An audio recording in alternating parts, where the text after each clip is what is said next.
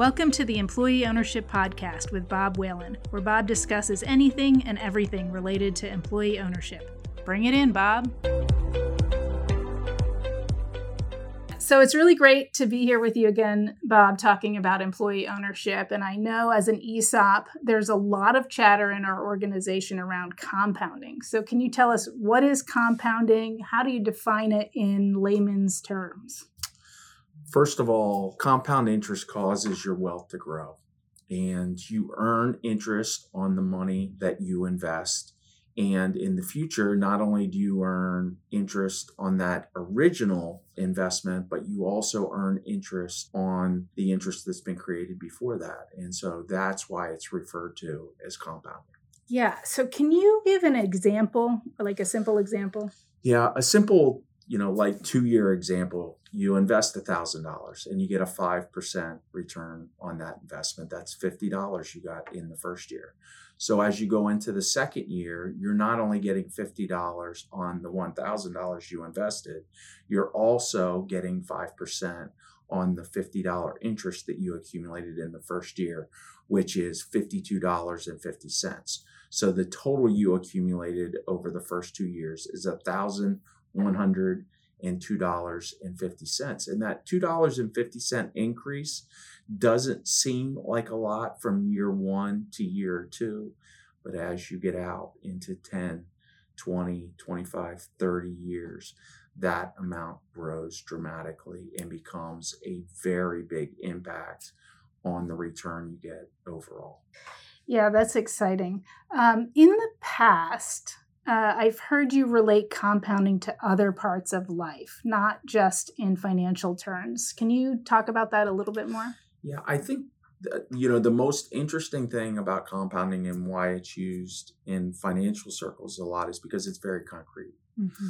You know, you can mm-hmm. see it on paper, you can put it on graphs, you can even you know you can see the impact that it has. But I think more importantly than that are the benefits of compounding we get out of you know many aspects of life. Mm. Uh, you know, and the first one that I think a lot of people uh, you know can see from from what they've seen in their life is take athletics. Mm-hmm. You start out with a six year old uh, child uh, playing baseball or softball, play t-ball. You know, they can barely catch the ball, they can barely throw the ball, they can barely hit the ball. Right but over time, you watch the children grow and the skills build on themselves over time. Mm-hmm. And not only, you know, when they come back to it the next year, they have a base that they've already started with and they're compounding off of that and they continue to grow. Other aspects, you know, like that could be music. Right. You know, if you play the violin, you just accumulate skills over time and those skills you combine to compound and all of a sudden your squeaky you know child that's making a racket that you can hardly get through the evening uh, is playing beautiful music you know and i think those are examples of compounding. One that i like uh, you know to think about a lot is if you think about the relationships you have in your life. You know whether they be the relationship uh, with your spouse or friends that you've had for a very long time uh, or your children the depth of those relationships grow over time. And that's because, you know, we're, we're, we've invested so much in that relationship uh, that we can almost, you know, feel, you know, mm-hmm. what that person is going through. We can answer, we can answer how they would answer right. because we've been around them so long. We know how they're going to respond. You don't get that out of a relationship that you've had for 10 minutes. You know, that's something that builds over time with a lot of effort, but it all compounds on itself. And so, you know, over time, eventually we can feel, you know, what that person is going through because we've spent so much and mm-hmm. invested, you know, so much in that relationship. Yeah. Yeah. How would you relate that to someone's career? Well, I, I think there, there's multiple aspects of the career. You know, there's there's the technical aspect of what any of us do. You know, take a, a plumber or an HVAC mechanic, you know, there's certain skills, you know, that they need to achieve to do the basic work. Mm-hmm. And that's where they start in their career, and they start by watching somebody else do it, and then uh, you know they get their opportunity to try it with somebody helping them out, you know, and eventually, you know, they're ready to do that on their own, and then they take on more complex skills. There's more, you know, the more complex task, whether of, of any of the things, you know, that we do in our business, it takes time to accumulate that knowledge, you know, to do that. And I think it, it also applies to those of us that are in leadership. You know, we attain skills in leadership, you know, over time. We're in better position to understand what the people uh, that we're supervising need and want from us out of that relationship. We learn from our mistakes, we grow from them, and hopefully do it differently you know, in the future. And I know I'm a much better leader today than when I was leading people at 25 years old, which I was wholly unqualified uh, to do. But you learn, you grow, and uh, you know, I think you compound those experiences. Uh, and we're still going to make mistakes. Our technicians are going to make mistakes that have done it for 25 years. Leaders are going to make mistakes in leading after they've done it for a very long time. But we make much fewer mistakes. We learn from those. We grow and are able to do it better. You know, so I think this this concept of compounding our experiences, or in the case uh, of investments, compounding the money, they they're really you know very similar concepts that we you know we don't always see the impact that it's having but all of a sudden you wake up and you have a mountain of money or you have, you know, a mountain of experiences that allow you to do whatever you're doing. Yeah, yeah, I love that. I love that. So back to the money part. So how does compounding affect the wealth uh, we're building in the ESOP accounts of our employee owners? Yeah. So first of all, in, two ways, uh, we benefit from uh, compounding in the growth of our stock. So the value of our stock to the extent we add value to it, it's compounding what we already have. And additionally, we're contributing 12% of people's W 2 earnings every year to the ESOP. And so not only are we compounding, you know, what we originally got in year one, but we're also adding to that. So we're adding to that investment every year from 12%. And so those two things act in combination to each other to grow ra- very rapidly. So if you look at our median employee that started in the ESOP back in 2010 when we started that, they've already accumulated, you know, $220,000 uh, in their ESOP wow. account. Or, you know, the one of the fun examples, because most of our people have come to us through acquisition. Well, IT Landis has now been part of our ESOP for seven years. It'll be eight uh, here soon. And in the first seven years, their median employee has accumulated 140,000. So you can see this happens very quickly. And the exciting thing is when you see this on paper, is how much it accumulates at the end.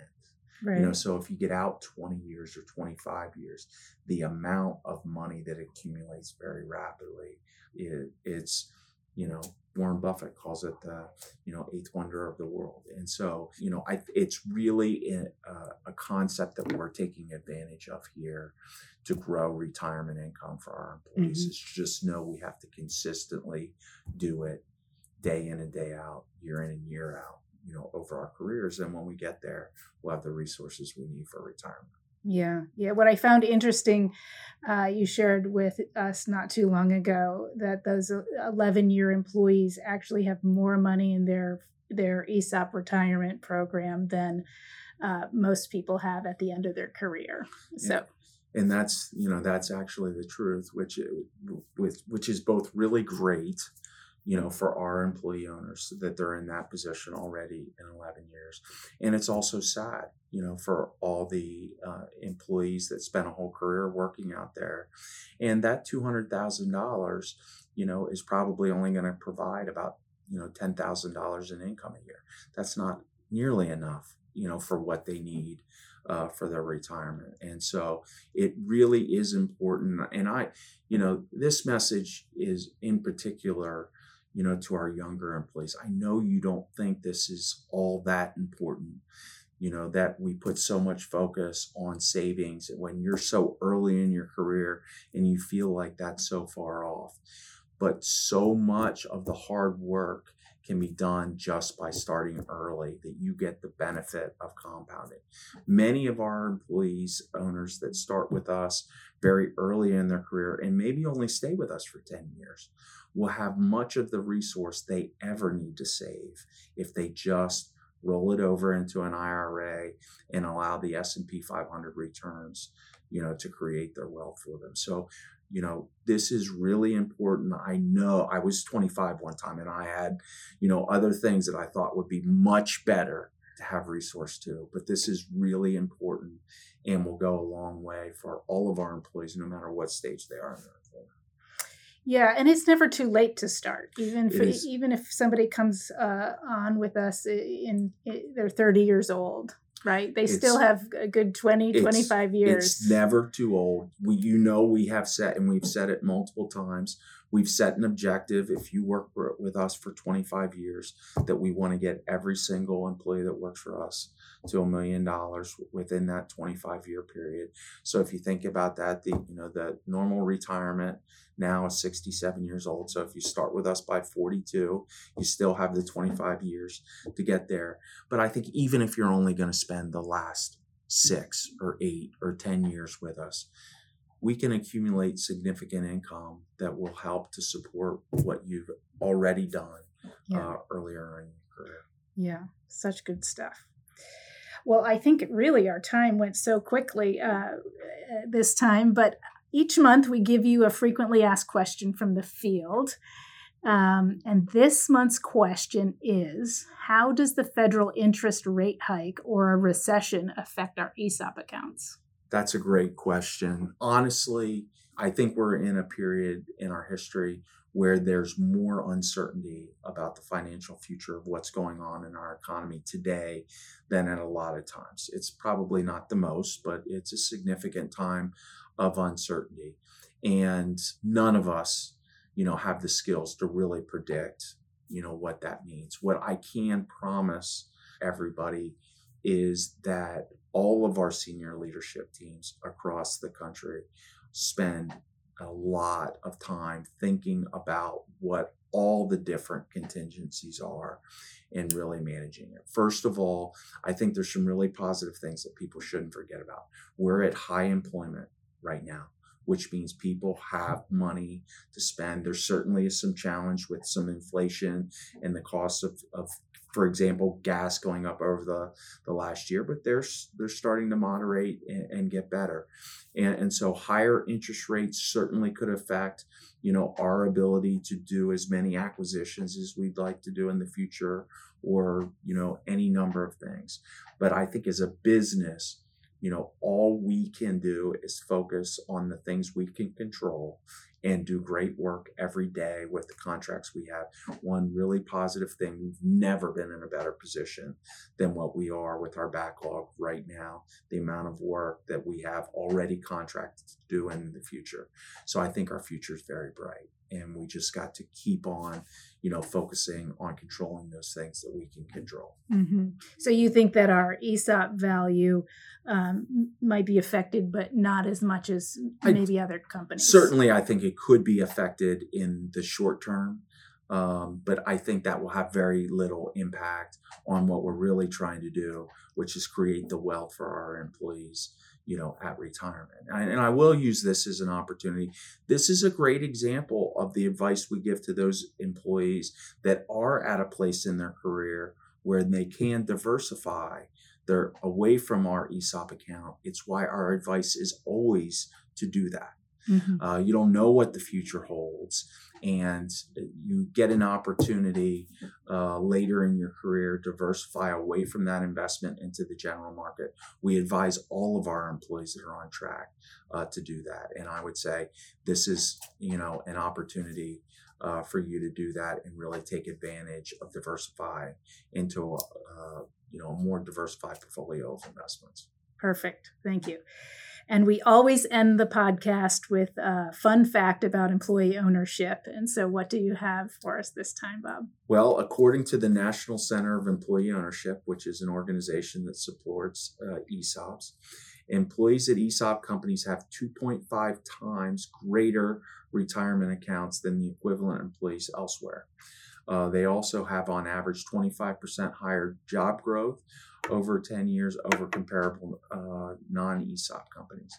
You know, so I think it, it's uh, you know the culture in general that is created at ESOP companies is really positive. You know, for our employee owners. Perfect. Thanks for being with us. Thank you. You've been listening to the Employee Ownership Podcast with Bob Whalen, an HB Global production.